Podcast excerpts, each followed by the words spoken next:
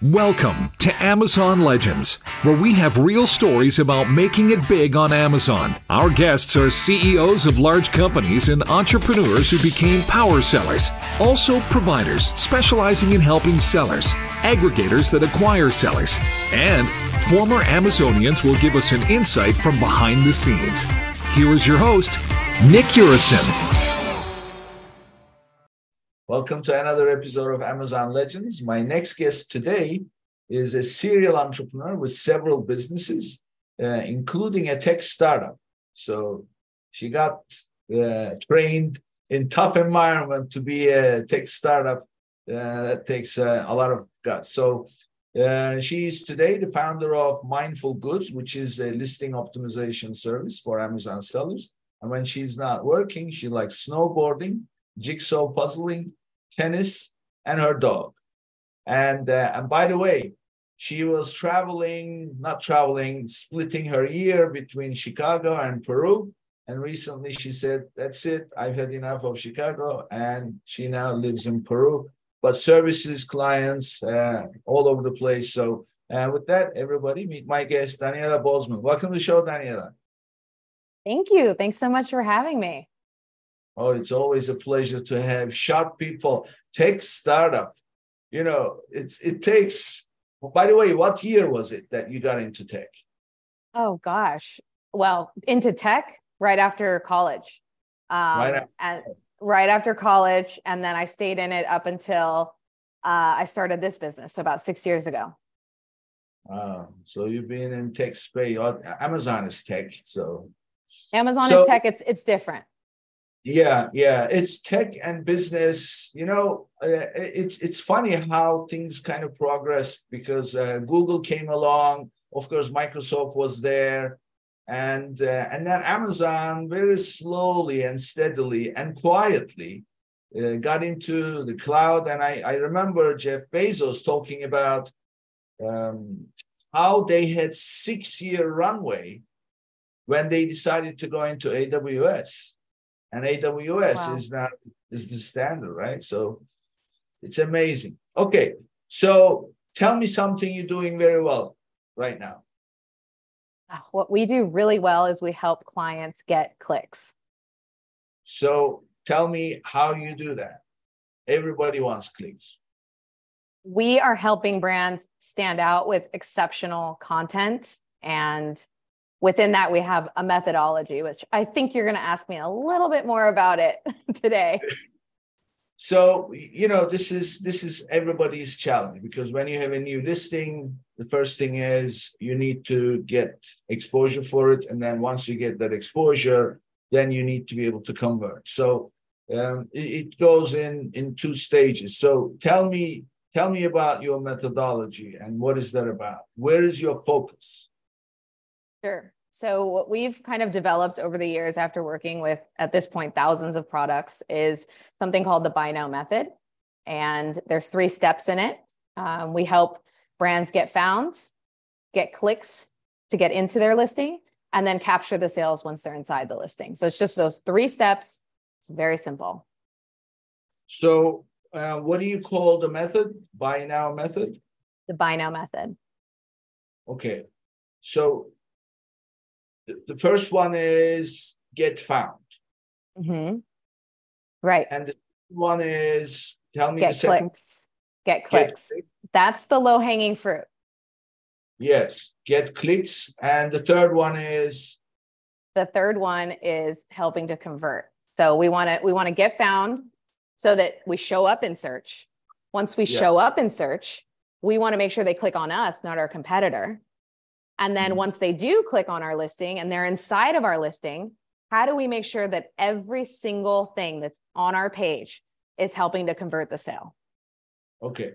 So we've done we've done some episodes looking into different things, but we haven't really covered um, from start to finish, so to speak, as a as mm. an outline. So so this will be a, a great conversation and I want to see what your met- methodology is uh, sure. in terms of get found, get clicks, and then convert. Sure. So let's start with the get found. So tell me about how do you get your clients listings found?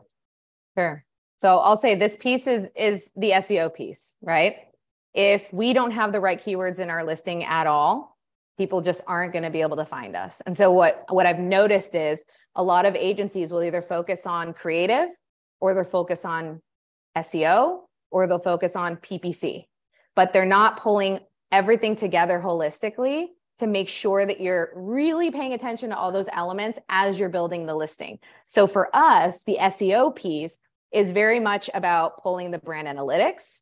It's about reviewing any any SEO reporting if you're running ads already. Hopefully, you know, it's a product that's already launched. If not, then we're trying to use some other baseline data from tools like a Helium 10 or other tools. Um, and regardless, we're still cross-referencing that data anyways, right? And then beyond that, taking all that data and then making sure that we are um, using a specific tone with our copy, making sure that we are writing for the audience that we're targeting, making sure that we have compelling copy throughout, that we're not just keyword stuffing. And so that is the primary base of the SEO. And then we use that to develop the creative. So we start there.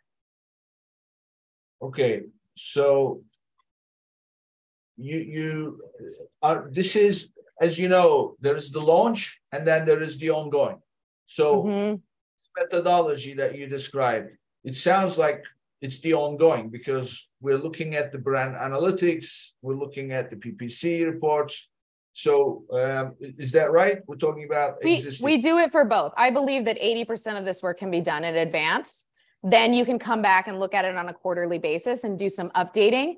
But what we found is there's a lot of clients that are coming to us and they've they they're successful on Shopify. They have a brand up and running. There may be less of the white label seller and more of the the direct to consumer brand that's already been selling online successfully, but when they try to launch on Amazon, they just don't hit the metrics that they're looking for and it's because they're taking these beautiful lifestyle images that they have for their brand they're taking some of that messaging but they haven't done the SEO homework to really position themselves well on Amazon. So it's it's a totally different game, you know? So what I'm hearing is you are streamlining the images with the keywords that you are using. Is that right? Mm-hmm. Absolutely. And how do you do that? What what is it? Because you know the pictures picture a picture is worth a thousand words so yeah so how do you know which words the pictures are associated with? Yeah that's great. So i look at it as show and tell right? And um, i listened to a couple of your other podcasts and i know that um, some other providers are not so much a fan of putting text on images. I 1000% disagree. Um, i think every image should be showing and telling. You can have a beautiful image of a girl holding the water bottle, but it's not telling you anything. It's showing you a girl holding a water bottle. So you need to be telling them something in every image so that all the way down the page, you are positioning your product and selling over and over and over again, at least those five main unique selling propositions, so that you are able to convert once they're inside your listing. But the SEO portion specifically is important because we just want to get that done at the very first step so that we are understanding as a brand owner what words are important to people that are searching on Amazon, which might be different from people who see an ad on Facebook and go to our Shopify website, right? So a good example of this, or some a good a good way to explain this, right, is if you are um, looking for a journal on Amazon, you type in journal um, in the search box. There is journal for um, dream goals or goal setting. There's journal for teenage girl. There's journal for teenagers. There's journal for kids. There's journal for adults. There's journal for that that that that that that right? Your product is not going to be a fit for all of those journal searches but your product is likely a search for a specific bunch of those keywords right? So if we can understand what those keywords are then we can not just place those keywords within our copy which yes obviously we want to be doing that but we want to position our creative to be talking to those same searches right? So if if subconsciously i'm searching for a journal for goal setting and one of the first images i see says best journal for goal setting and and three reasons why or or three benefits why it's the best for for goal setting i am subconsciously checking off that box in my buying process. I'm like yes this is what i was looking for. It's the you know and it, it's because you're showing me a journal for goal setting but you're also telling me. And i just searched in the box. So that's exactly what i'm looking for and you're showing and telling me boom boom. Yeah, you know, this is a this is an interesting way to put it because I, uh, you know, I mentioned to you uh, before we started the show, I love movies, and uh, and in movies, the scripts that they write, and always usually they they do such a good job writing these scripts, putting words in people's uh, the actors' mouth, right? So and then you know you're watching it so there is a rule that they follow in movie business uh, that they say, don't tell, show. Uh-huh. Okay. So they don't, because you know why? When we are, and this is, by the way, it's also in writing a book. So I, I did a little uh, creative writing course. And mm-hmm. the first thing that the teacher said was, readers do not have the patience to read through your setting up the characters, the setting up the scene. They just, you know, you're gonna lose them on page one. Mm. You need to start the action. So if you want to set up a character, set up something, the don't tell, show. So what you are doing is in fact both. You are showing, showing and, telling. and telling. I'm showing and telling because if not, it's just a missed opportunity. Yeah, because you, you otherwise you are assuming that whatever you're showing is gonna be is gonna translate into what you are looking to tell them in terms of keywords, of course, that describe the product. Right. I mean, let's let's look at another example of this. Uh, uh, something like a grain-free granola, very competitive product on Amazon, sells really well. Um, but if I have a beautiful photo of an uh, like an Instagram type photo of this flat lay of the bag laying on the table and it's got all these pretty dishes around it. It's in my kitchen. Ooh, I can picture this being in my kitchen because it's so pretty and the packaging is so pretty. But does it tell me that it's actually grain free? Yes. Does it tell me that it's low in sugar, which is the other thing that was in my search that I need because my doctor told me I need to eat low sugar products, you know? So it's it's it's it's you have to be doing both. Otherwise you're just going to miss out on the opportunity. And remember 90% of what we take in is visual. 90% of what humans take in is visual. It's not reading it's not text but nobody's going to be reading the bullets. You just have to like generally assume they're going to read a couple words of the bullets and then they're going to be looking at the photos but in the photos if you have the right hierarchy of the usp big and bold at the top and then three little um, three little benefits, just calling it out on the infographic, you're you're more likely going to convert than just a beautiful photo just sitting there not telling the customer anything. And this is actually being validated by Facebook ads these days. Like some of the top performing e-commerce Facebook ads are just a, a beautiful photo of the product with some kind of call outs going on on top of the image.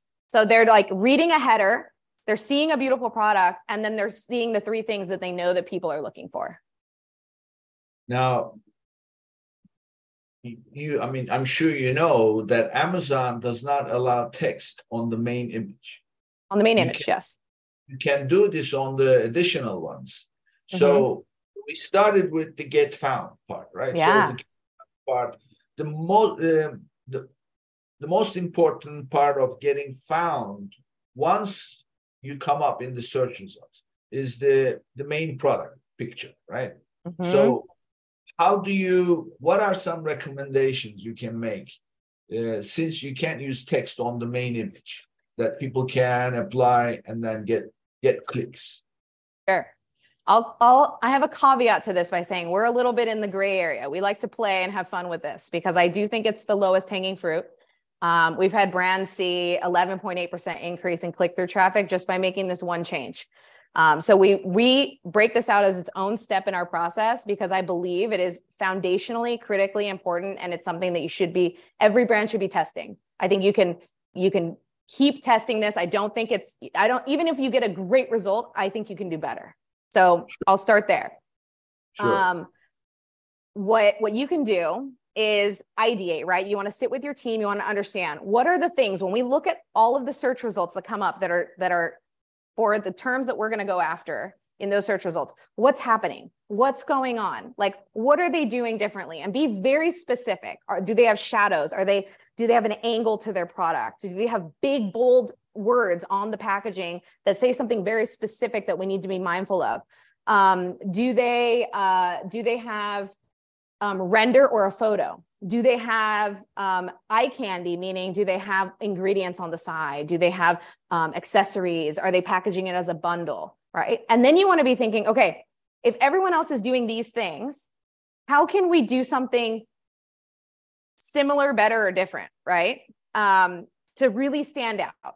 And and and this is where there's no hard and fast rule. It's it's is there something specific that's going to help us stand out that we already know like oh wow nobody even did this let's do this so that the clicks go to us right so one mm-hmm. example that i saw the other day um, was there was um, let's just say six supplement bottles right at the top and only one of them had a high gloss shine on their what was a render which amazon technically does not allow renders i have a whole another bit for that but i'll just say this 90% of brands in many categories are using renders. If you do them well, um, you are aiding the shopper in their buying experience, and that's what Amazon cares about. But in this example, there was one in the top fold of search that showed up with a very high gloss sheen on the bottle. And it was a slight, it was like somebody, sh- like imagine somebody positioning a light on the bottle and there was a glossy effect, right? And, and so you have all of these bottles that just look like flat white bottles and then you have this like shiny element going on on the top of one of the bottles if somebody took a very high gloss effect right? And it was that one little thing that just caught the eye and, and i'm just like boom my eye just went right there. And i'm more than likely going to at least give my give that a little bit more attention with my eyes and if i like what i see i might click into the listing. And it can be something so simple like that that is going to steal click share away from everybody else in top of fold right? So we need to be thinking about these tiny little elements. Um, what we look, we've narrowed it down into like three or four filters, right? The first thing is render versus photo. Second thing is spacing. So you see that I'm, I'm sitting in the frame right now. And if I'm back here, I look a, a lot smaller. But if I'm here, I look a lot bigger, right? And so you want to think through the same thing with your photo of your product. You want to take up as much space in the frame, zero pixels of white space if possible, either top to bottom or left to right. Then the rest of the space, if you're top to bottom like this, you want to have something going on left and right so you don't have just a bunch of white space or think about that as you're comparing yourself to others in the search result. The next piece of that is um, what we call eye candy. So ingredients, packaging, angles, shadows, all of that. And the fourth thing is something that I call post edits. And so this is something that is a little controversial but a lot of brands do it in let's say like beverage category um, so for instance if you had let's say a six pack of water bottles and would you rather just show one water bottle or would you show one water bottle like this in the frame and then a six pack back here at an angle with a cardboard tray holding the water bottles and on that cardboard tray it says 100% pure coconut water if I'm someone that doesn't want additives and, and junk in my coconut water and I read 100% coconut water in the search results, which one do you think I'm going to click on? Well, obviously, yeah. It's just it's those little details. And and this is why like just taking a photo from your Shopify website and and putting it up on Amazon is not it's it's doing you a disservice, you know? No. Yeah. I mean you you're so right. It's uh pictures are what people are looking at pictures and videos and you can't just and picture doesn't mean a photo definitely don't take your iphone take pictures and then just post it on but those are a no-no you you you got to pay a graphic designer and uh, so let me ask you this so this is what i do with my clients mm-hmm. first storyboard the pictures mm-hmm. so okay the way we work is I kind of came up with this to make use of the time in the, the best possible way. First, we do the keyword research because that takes time, as you know. Yep. And, and gather all the keywords, and then from the keywords we decide, okay, this is gonna be, these are gonna be in the title. Then once we decide, okay, this is the title, then at that point we know what the item is in terms of its what it's gonna say, and the next thing would be the the bullets and the A plus and blah blah blah. But we don't go there.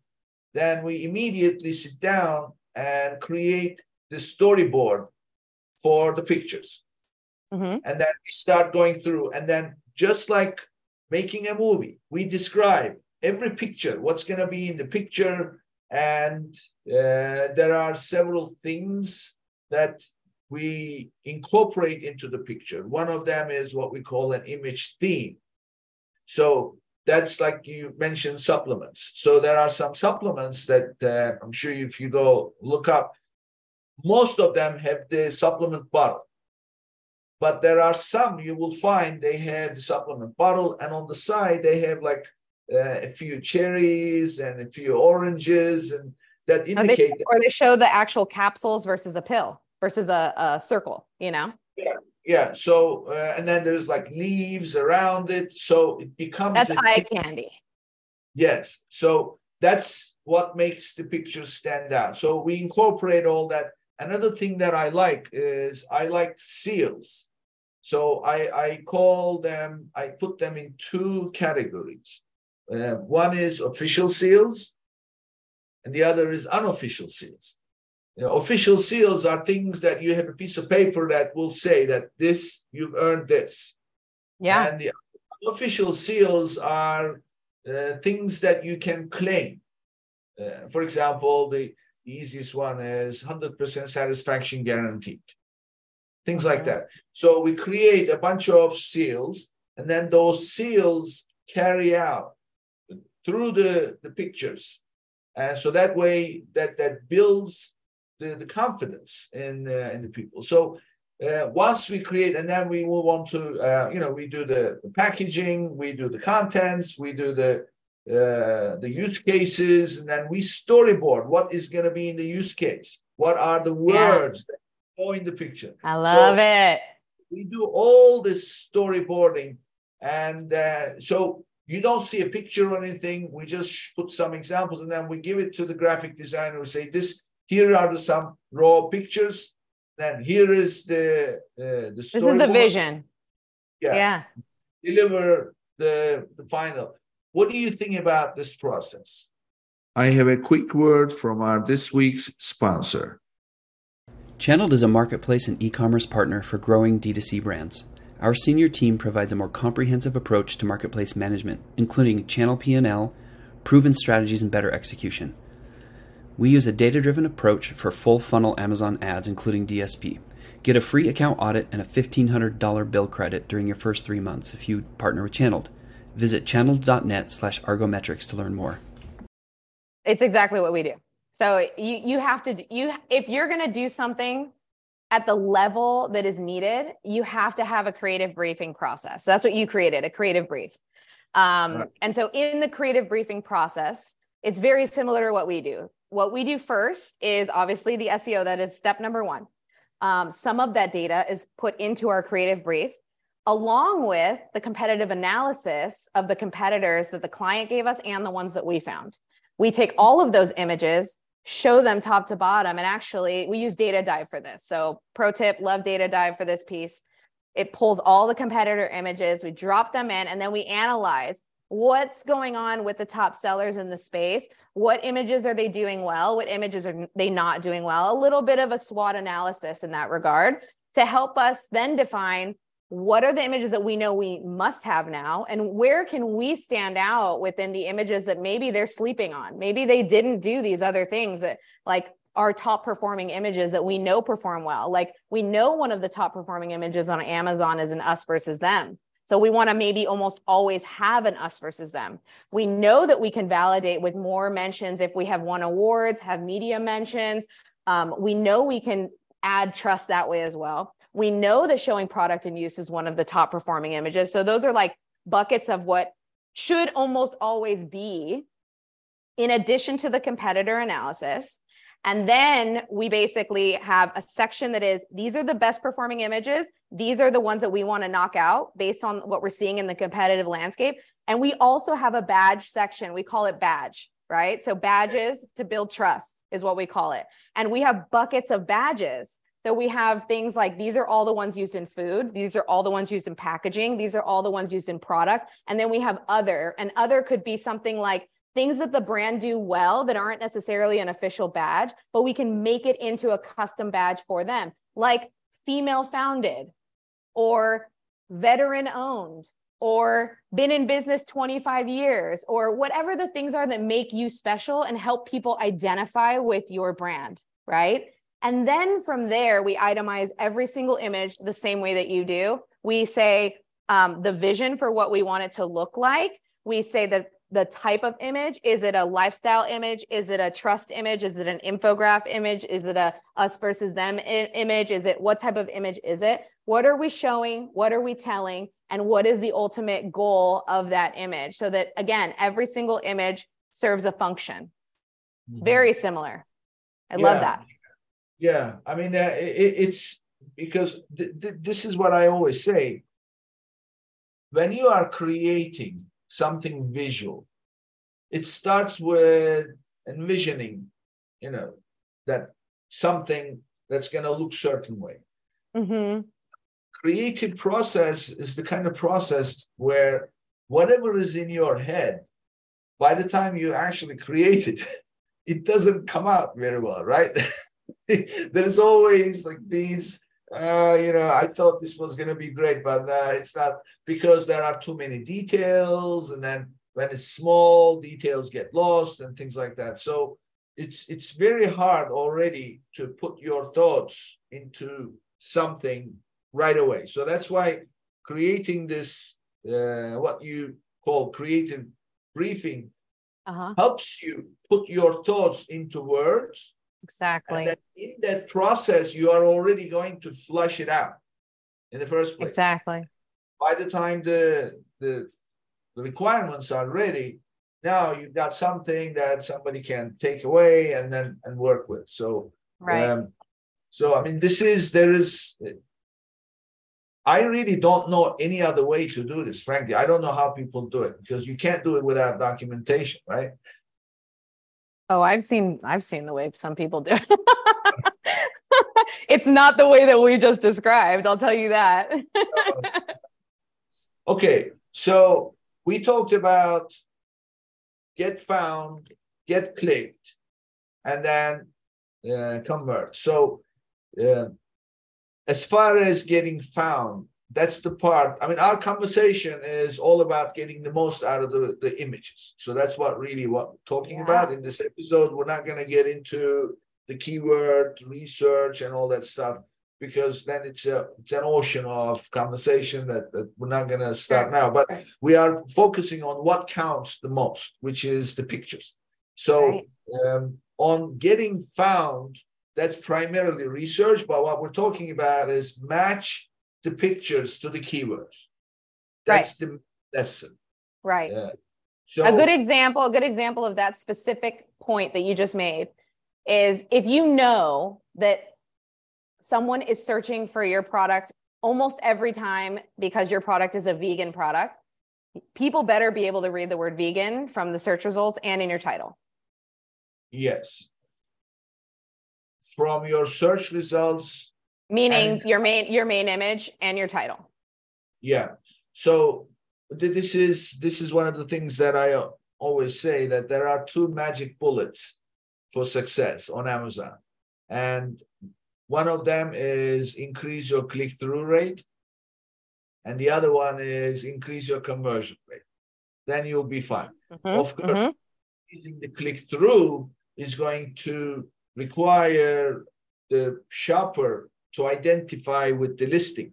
And then that means that the shopper's identity, whoever they are, as a as, as target criteria, has to be in the title, right? So that's how they're gonna say, "Oh, that's for me," and then the picture okay. also uh, complements it. Now you're gonna get a click. Now they're on your product page. And then the next one is the, the convert. So let's talk about the conversion now. So we, we've been covering the, the importance of storyboarding. Give us your take on what should be a good makeup of pictures. What is an ideal number? Let's start there. And then walk us through what should be in a in that image stack. I have something important for all my listeners. Sellers lose money on lost or damaged inventory with Amazon, which can add up to a lot over a year. Did you know that there is a way to claim all your losses? Getida is the global leader in Amazon FBA auditing and reimbursements for Amazon FBA sellers worldwide. They deliver results with no upfront costs. They get paid only when you get paid. Visit www.getida.com forward slash legends to learn more and sign up. And thanks to our friends at Getida, your first $400 in reimbursements will be free. That's www.getida.com forward slash legends. And that's www.getida.com forward slash legends. Yeah, great. So minimum six for product images. Um, premium A plus content, you're going to get eight modules top to bottom. And that means uh, a module for anybody that doesn't know is basically imagine a banner um, top to bottom, or it can be some other kind of layout. Amazon gives you these presets that you can stack one on top of the next. Ends up looking like an, a big, large infographic in the middle of your product page after they scroll down. So that would be your basic A plus content or your premium A plus content. Amazon says the basic A plus content alone lifts sales on average by 5% across the board. That's including brands that are not doing this well. Okay. So we've seen much higher results than that. Um, that should be your baseline. So the, that's the minimum, right? That's, that's what you should be doing every single time. You need your main image. Um, you should be testing that main image. You need your six product images in total. Um, if you have brand registry, you should be uploading a video or multiple if you can. Um, if you have basic A plus content because you have brand registry, you should turn on your brand story so that you can get access to premium A plus content, which still many brands do not know that they could be getting access to premium right now. So just to remind everybody, the requirements for that are turn on brand story, which is very easy to do. Just it i almost don't even think you need to design anything. Just grab a banner and turn it on. For the sake of turning it on right now you can redesign it later.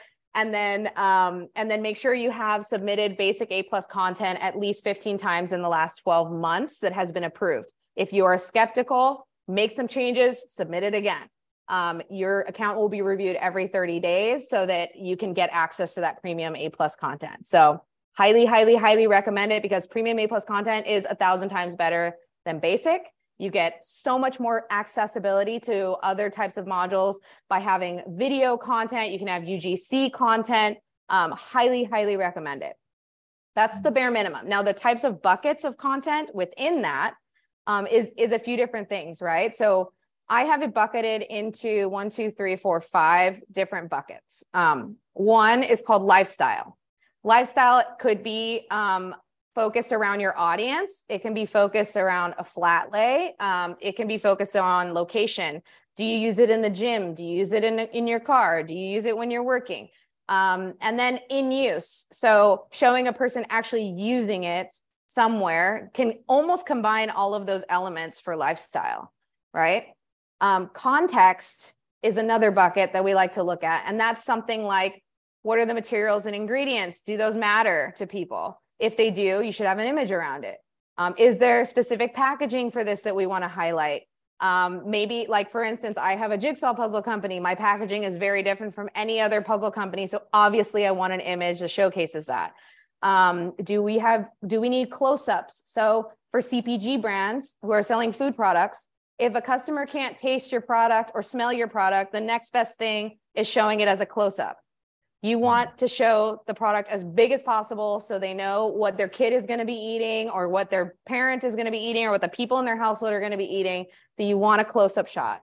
Size comparison. I'm buying a water bottle, but I don't know. You're showing me 50 different types of water bottles and different size dimensions all stacked up one to the next, but I have no context of how big it is because you didn't show me a mug next to it. So I know the actual size, right? Mm-hmm. Um, accessories. What else does it come with? Compatibility. What else does it work with? Um, for CPG, what types, what multi sizes, multi flavors, single serve, what are the types? Um, then I have the trust bucket. Trust bucket is um, do we have media mentions? Do we have awards? Um, do we have lots of customers on Instagram that are just raving about this product? So maybe not using it as a testimonial, but having a UGC image that features photos of people loving our product. Um, do we have transparency for, to build trust? So if it's again a food product, everybody wants to know what's in their food these days. Call it out, make it big. If you have a clean label, make it big, show it, show all the ingredients, and be proud that you have a clean label. Um, what else is in there? Founder um, story, impact story. Um, those those are all super powerful right now because people either love Amazon or they hate Amazon. The more you can remind people that you're their next door neighbor building a brand, the more likely it is that people are going to support you and buy your product. So don't skip out on that if it's something you can use to your advantage. Um, you put the image stack for the product pictures or A plus? I usually put that in the A plus. I usually have it as its own separate image in the A plus or in the actual brand story section. But I think brand story section can actually be a few different things. I don't actually think it has to be brand story per se. So I can I can I can explain that in a minute. Um, the other type of bucket would be infographic. So within infographic, we have things like um, assembly. So how to assemble the product. Um, something like, uh, uh, like for instance, Tushy sells bidets on Amazon. Um, but one of the things they notice is one of the top questions that are asked in the frequently asked questions and in the comments um, of you know the word cloud of what's mentioned in the reviews um, across all the bidet companies, one of the number one questions is how easy it is to install. And so if something is easy to install, you want to be like assembly one, two, three. And if you know that that's mentioned thousands of times across all your competitors and that yours is actually really easy to install, I think you should be sh- showing it in both the product images and the A plus content to reinforce it. So, um, how to, if, if there's a how to use your product, recipe, showing a recipe is a really fun way. If if if people don't know the different ways that they can use your product with food um, before and after images are huge just just as huge as us versus them so i think that you should either have a before and after or an us versus them um, in most cases size comparison like i mentioned before benefits and call outs are just like a given um, and then transformation so does it fold and become really tiny in your bag? Um, does it um, does it convert into using it this other way? You know, thinking of those types of things.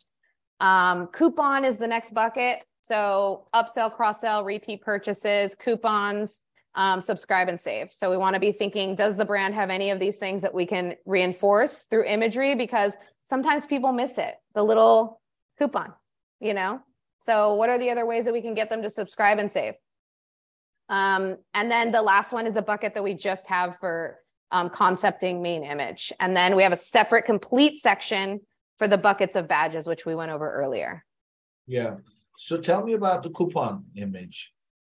How does that work? Coupon could be um, just reinforcing the fact that they have a coupon if they have like a coupon or a buy two get one or whatever the promotion is. It's basically like a promotion image, right? So you can have like one of your images be focused on converting to that deal or maybe you have a digital bundle that they didn't know about you can reinforce that i see so if you are running a promotion you would incorporate that not as a separate image about the promotion but you incorporate that into one of the pictures. It's just a promotional a, an image that we use as a promotional image over time. So like you know how sometimes you have a coupon and sometimes you might have like a 10% or like or you might have a buy two get one or different promotions that brands will do over time. You can just have one of your product images as your placeholder for whatever promotions you're running so that all you have to do is go in there and just change the design for the promotion that you're running at that time okay and then you upload that as as part of your image stack. Exactly. Yeah. Okay. I wouldn't do it in A plus content. No, um, I would do it as a product image. Yeah. Yeah. Okay, I haven't heard that one. This is the first for me to hear incorporating the coupon into the product picture. Oh, it's it's big in in the food category. Yeah, yeah, I can see food category. Yeah. You know, uh, Daniela, one thing that that we also do, and tell me what you think about this. So I, I tell people, so we talk about the two magic bullets and the second magic bullet being the conversion rate. So what helps people convert? So it's two things. Well, actually, it's two and a half. Yeah. 50% of the deal is the main uh, of the uh, 50% of the deal is the image stack, all the images you have, and images and videos. So they will be the, the main actor in getting the shopper to say, okay, I want to buy this. Then you have the bullets, maybe the first three bullets. They don't read all five, but Mhm. maybe they- they'll read the first one, the Skim, second skim. Yeah. very quickly. Mhm. Uh, so that's about 25%, 30, 35%. And then you have the A plus. So those three, I say, will get the shopper to say, okay, I feel comfortable. This is for me. I can see myself using this. I can see me using this in the Mhm. picture. So they, they'll buy. Mhm. In all this, there is actually very valuable information in the bullets that will help them understand the product better, that will help them um, avoid any confusion and therefore later lead to return, maybe. But people don't read, right? They don't read. no. So what I do is I say, we hold off on completing the creative briefing with the exception of one picture. And we make that picture an infographic that is the mirror picture equivalent of the bullets. So now Wow. bullets are there to read. Well, guess what? They don't read. They definitely don't read all of them. And now we translate those bullets as the punchline into infographic. Mhm. So that way, if they read the bullets, fine. If they don't read the bullets, they got the, the infographic telling them, which is basically some icons. So instead of the Mhm. bullets, fancy icons that represent whatever the concept of the bullet is, and then Mhm. you, you know, obviously you can't write long, uh, Yeah. but right, like it, it can wrap over two lines, Right. maybe seven, eight words, but that's Right. enough. So it's going to make the point. So, what do you think about that approach? I think it's an interesting one. I think one of the hardest things that it, it sounds easy in theory, okay? But one of the hardest things for most brands to do is to simplify. Because Right. oftentimes some of the worst performing creative is going to be brands who are trying to say everything they can about their product and there's just not enough there you just cannot digest that. It's not humanly possible. So we have to remember as humans that we need to try to simplify, simplify, simplify. And the more you simplify, magically, the more people are going to actually be able to digest. And so the way that we approach it is we take the bullets, which by the way, mirror the selling points that are given to us from the brand because they know their product or they should, um, from the intake form. We have the intake form, we have all the data that we asked for. Um, we then take our SEO research and those selling points from the brand, create our bullets to make sure they're matching up. And then the creative, imagine if every image, one image, one bullet, one image, one bullet, one image, one bullet.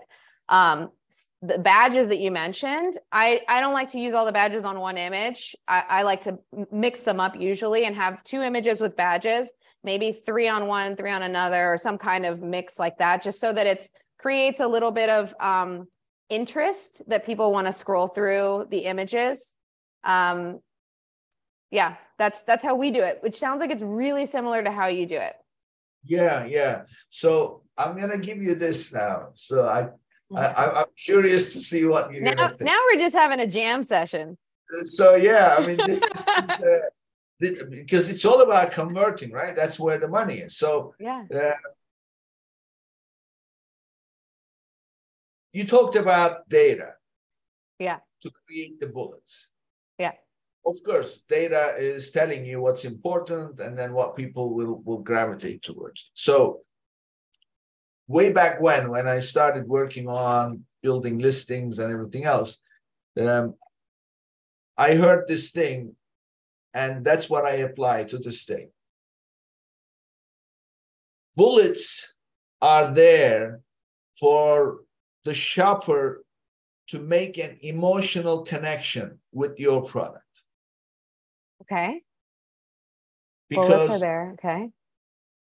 bullets are there for the shopper to make an emotional connection with your product. So, therefore, bullets have to invite the shopper to feel certain way. hmm Okay. Point one. Point two. I heard this in one of the workshops and I loved it. And then those who are listening, check out an episode by the gentleman named Eddie Wheeler. Eddie used to be an English teacher. So we dissected what I'm about to tell you in one episode to translate into bullets. So here is hmm. the way it goes 100% of the world's population connect with each other over eight core feelings. hmm hmm Yep. If you tell somebody something that invokes one of those feelings, they will connect with you. So I'm not going to go through all the whole eight. I don't remember them by heart, but I'll give you a few. And then anybody wants this list, reach out to me and uh, I'll be happy to share. Top one is safety. So if you go to someone you don't know and, and you just show concerns, how are you doing? Are you feeling safe? You okay? They will connect with you. Mhm. So you start your bullet with if your product is about safe, like talk, talk about supplements, or a baby product. baby products. So safety. Now, by all means, add the data, but data comes next because data is not selling. What is selling is that emotional connection. Another people connect over food and drink or food and beverages. So uh, uh, feeling of being superior, being part of a community, uh, being a winner. These are all feelings. There are eight of them. So what we do is we decide what feelings apply to us and then how we're going to formulate and we open the bullet with a question Oh, about that okay. feeling and then Okay. Yeah. dump the data after it you know what they're not even going to read the data so I love that.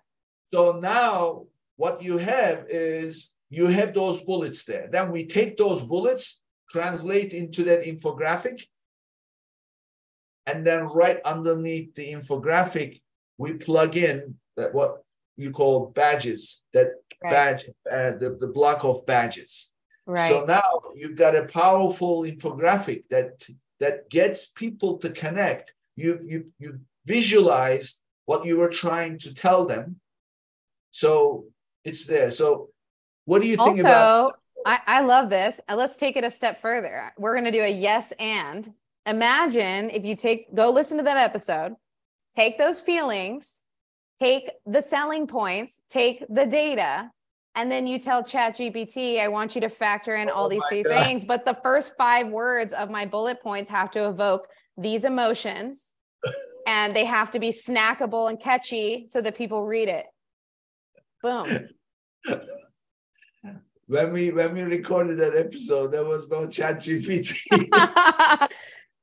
well, maybe that's maybe that's the way to go is just reverse engineering all of these tactics that we know have worked for the longest time. And here's the thing that that I think I think this is I mean, people throw around listing optimization. I think it just goes over people's heads because we get into all this granular stuff and it seems like it's so overwhelming. That's why I told you in the beginning, we just focus on three steps. If you can just focus on the three steps and just stay focused, you're going to get there.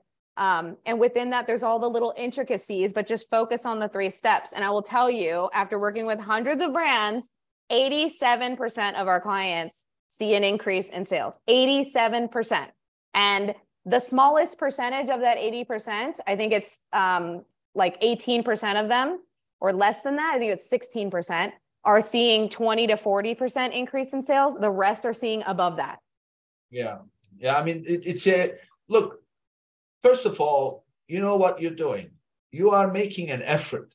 And then when you make an effort and it's genuine effort, and by the way, it has to be an educated effort. You can't be just going all over the place. So uh, if it's an educated effort that you put into building your product pictures, people mm-hmm. will see it. They're gonna mm-hmm. trust it. Mm-hmm. And and when they see pictures that they can trust, then your conversion will go up.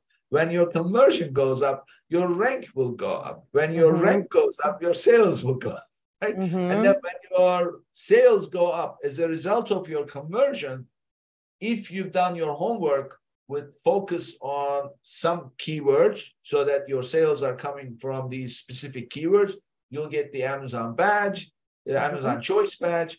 And then from that, you're going to get more of the brand share right. on those keywords. And then it just, you know, mushrooms from right. there. So right. it, it all comes down to the pictures that you're talking about, where you must have focus on the pictures then this is what you have to show. And you you bring a good point here that we didn't actually even touch on. Like, yes, we're pulling in data from brand analytics if we have it, PPC reports if we have it. I would say 50% of our clients don't have it because they haven't launched yet.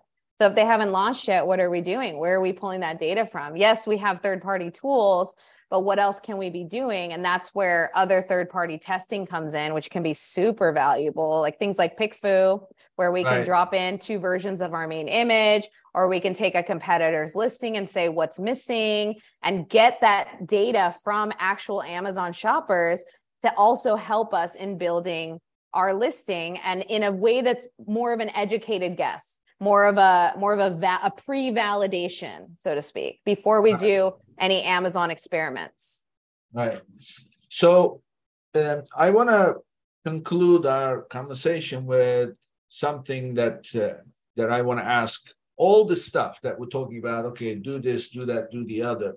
Of mm. course, sales go up. That's what you want, but really, that's not a metric. So, how are you measuring the success of these changes that you make?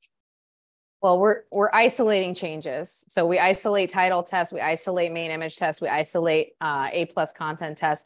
We are pre-validating with tools like PickFu, first of all, as we're building the content. So we're not just building it blindly. We incorporate that data. So we're making very educated guesses as we're going, as we're iterating on the content. Then once we do the testing within Amazon experiments, we're trying to understand what's working and what's not. The measurable outcomes are going to be um, sessions, click through rate, conversion. Those are the three things that we're testing. But it's challenging, right? Because a lot of brands don't want to wait.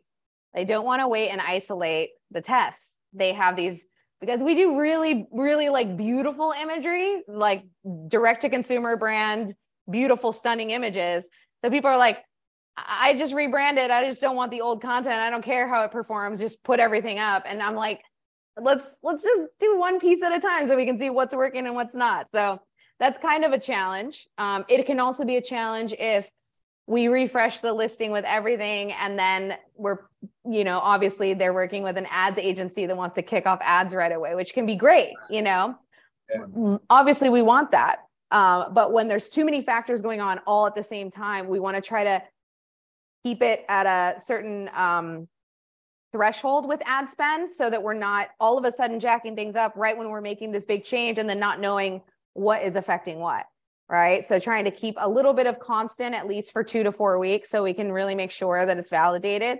Um, the other thing I will say is we've done a ton of um, Amazon experiment testing, and we've noticed this on our testing, and we've had agency partners tell us this across their testing as well that title tests are not um, are showing false false negatives. I think is the way to say it. So basically, a test will say that it's um, will it'll be conclusive from Amazon experiment saying that the title is not better, it's not performing better than the original. And then the brand will put it live anyways because they want to see the live data. And then it'll come back and show that it's improving the performance of the listing. So that's one that I think everyone should be cautious of. We're not seeing that with main image. Main image is showing true validation. Mm-hmm. So you mentioned three things sessions, conversion, and what's the rate. third? And click through. Rate. Mm-hmm. Okay. So sessions and conversion. Okay, let's quickly define these. Sessions is number of people who landed on your product page. You can get that from your business reports, mm-hmm. SKU level. Mm-hmm. And then uh, conversion rate is really Amazon does not report conversion rate. They report unit, unit session percentage and that really is not conversion rate. So this is where you've got work to do because what they do is let's say that one session, one visitor came to your product page, they bought three pieces. Amazon will say one session, three units purchased, your conversion is or unit session percentage is 300%. So that is not correct. The correct thing is how many orders, how many sessions. This metric is not available in business reports. You have to calculate yourself. True. So, uh, and the third one is click through rate. That's on the keywords, and that comes from the search query performance, right? Yes, but it's also looking at how many more sessions are coming into your listing from month over month. So, for instance, if I didn't really change any of the other levers with ads, if I didn't you know, see if I didn't start spending more with my ads to bring in more traffic, am I naturally getting more traffic by changing the SEO on my listing? Okay, so so you're talking about the variance in sessions. Mm-hmm. Yeah, and you can get like a 90 day average to understand, you know, what what were we getting on average? What do we see year over year? Um, but but generally, if you all of a sudden see an uptick in sessions after you changed your your just even your listing copy and you didn't change anything else, you can make an assumption that there was some attribution there. So you bring me to my favorite subject. Okay. that I want to conclude with. Looking at data is worthless if it's not consistent and if it's not in perspective. In other words, you can't just download Okay, let's look at the conversion rate. Okay, what is the start date? What is the end date for your report? Okay, what does that mean? It means nothing. You now have to download the start date, end date for last month, and then the month before if you're looking at it monthly. But the right thing to do is to collect the data daily and then look at it daily, how it's trending, and look at it consistently so that you can see. In other words, you can't look at one week data and then a month data. It, it just doesn't tell you the story. Has to be the has to be the same and over time. Yes. So decide what you're going to pull and keep pulling it, basically. Yeah. So it's a lot of work, which is something that uh, we uh, at Argometrics worked on, and uh, we've got something to deal with this. So anyway, that's the, um, the the last point. So you and I can talk hours. I know. we haven't even started on A plus, and uh, that's a whole different. Uh, it's gonna have to be another episode, everyone. Sorry.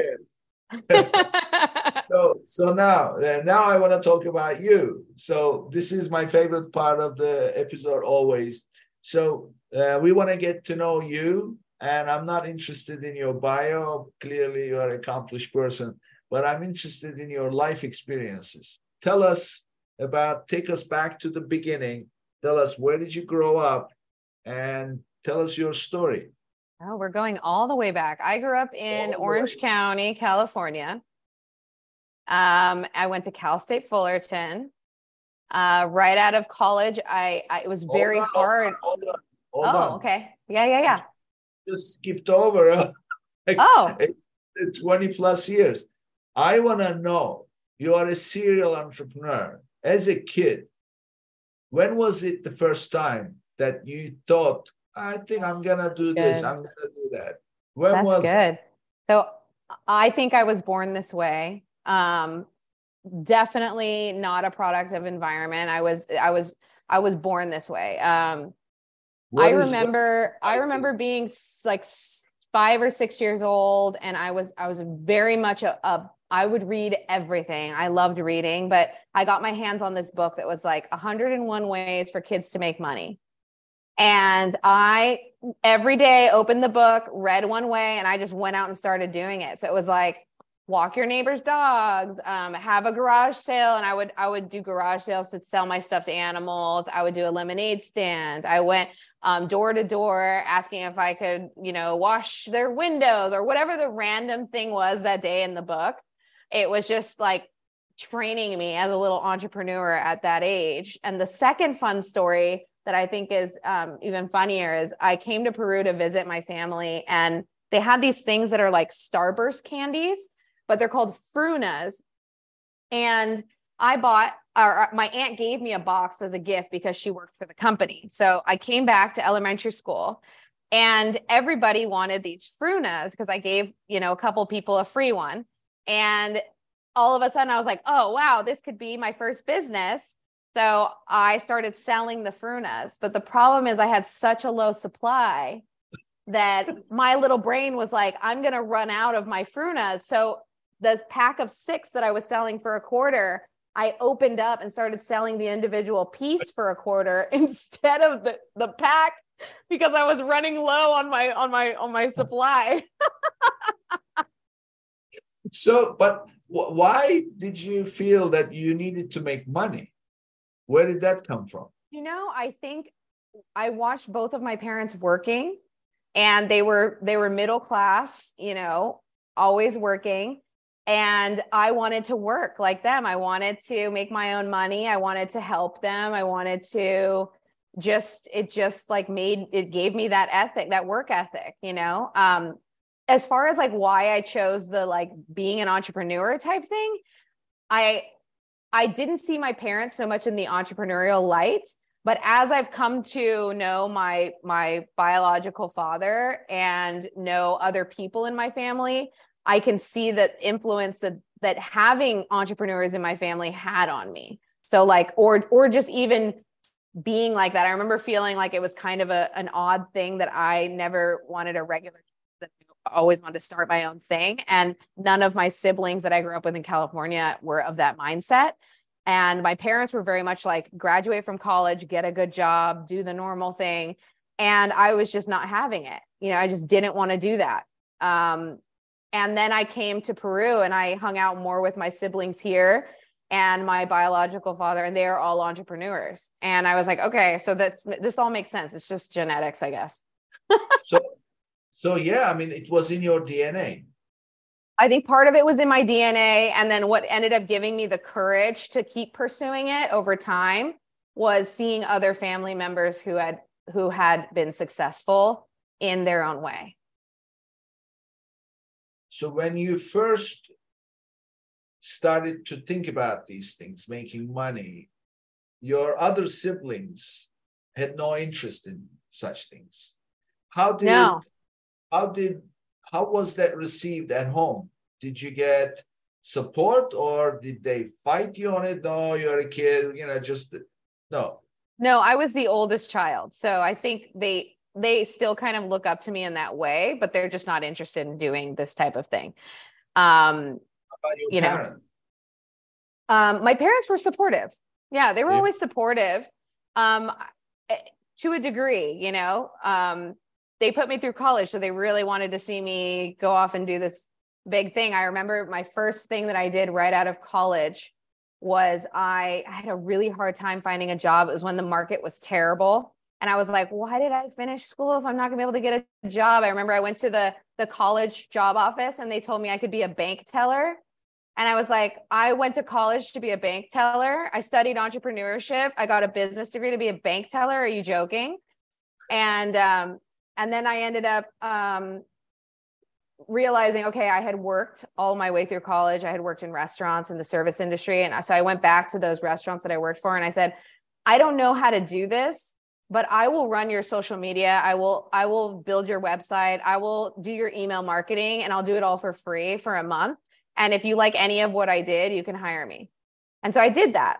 Um, I did it because I didn't know how to do it, but I knew I wanted to be in marketing. So I went and did that for a few of the restaurants that said yes.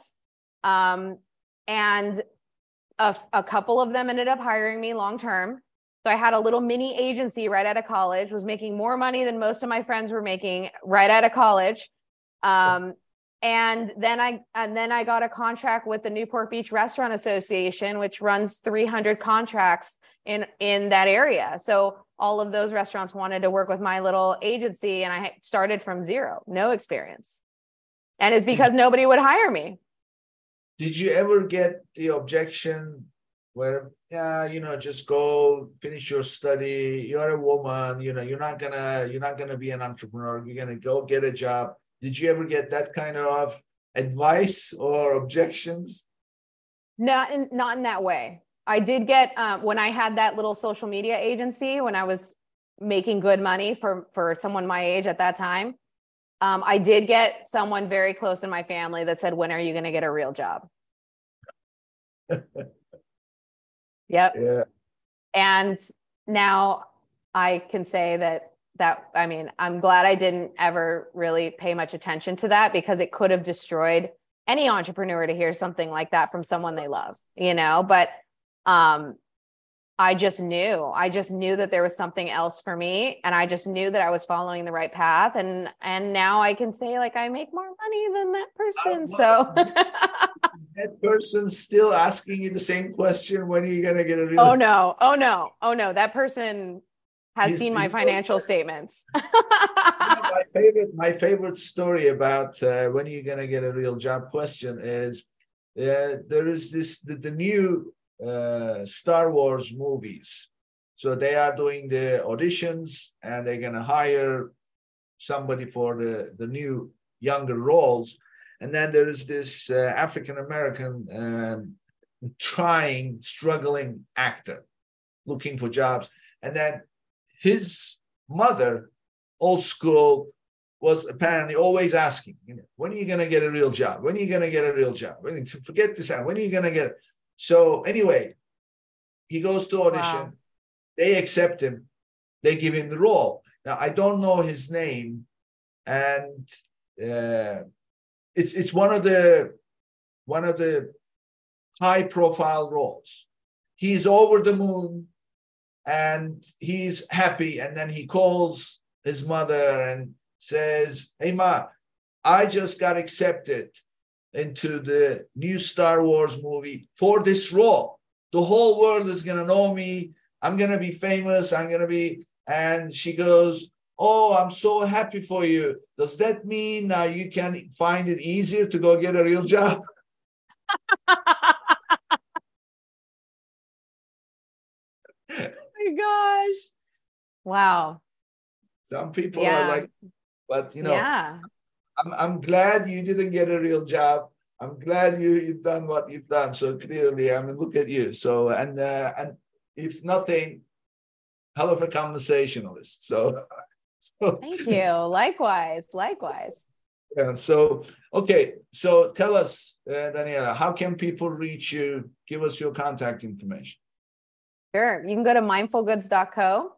Um, right there on our website, you can book a call with us. You can also get a mini audit. So if you don't even want to work with us, but you want us to take a look at your listing and tell you what we think and what all the things that we would list out and change, we do that day in and day out for brands. Some of them end up working with us, some of them don't.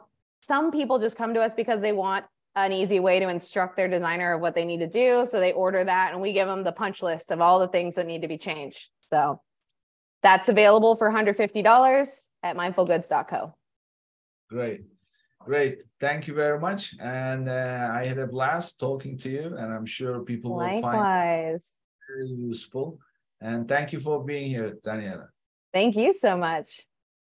Before we wrap up, don't forget to visit www.getida.com forward slash legends to learn more and sign up to claim money for your lost or damaged inventory with Amazon. Your first $400 in reimbursements will be free.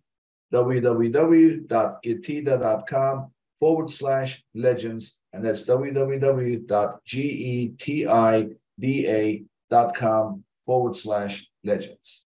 Also, don't forget to visit www.channeled.net forward slash argometrics to get a free account audit and a $1,500 bill credit. You will join the hundreds of DTC brands they have helped reach their goals. The address is www.channeled.net forward slash argometrics. That's C H A N N E L E D dot net forward slash argometrics. Thank you. And uh, this brings us to the end of another episode. And I'll see you next. If you enjoyed today's episode, be sure to subscribe, rate, and review the episode, and share it with someone you think would benefit from it too.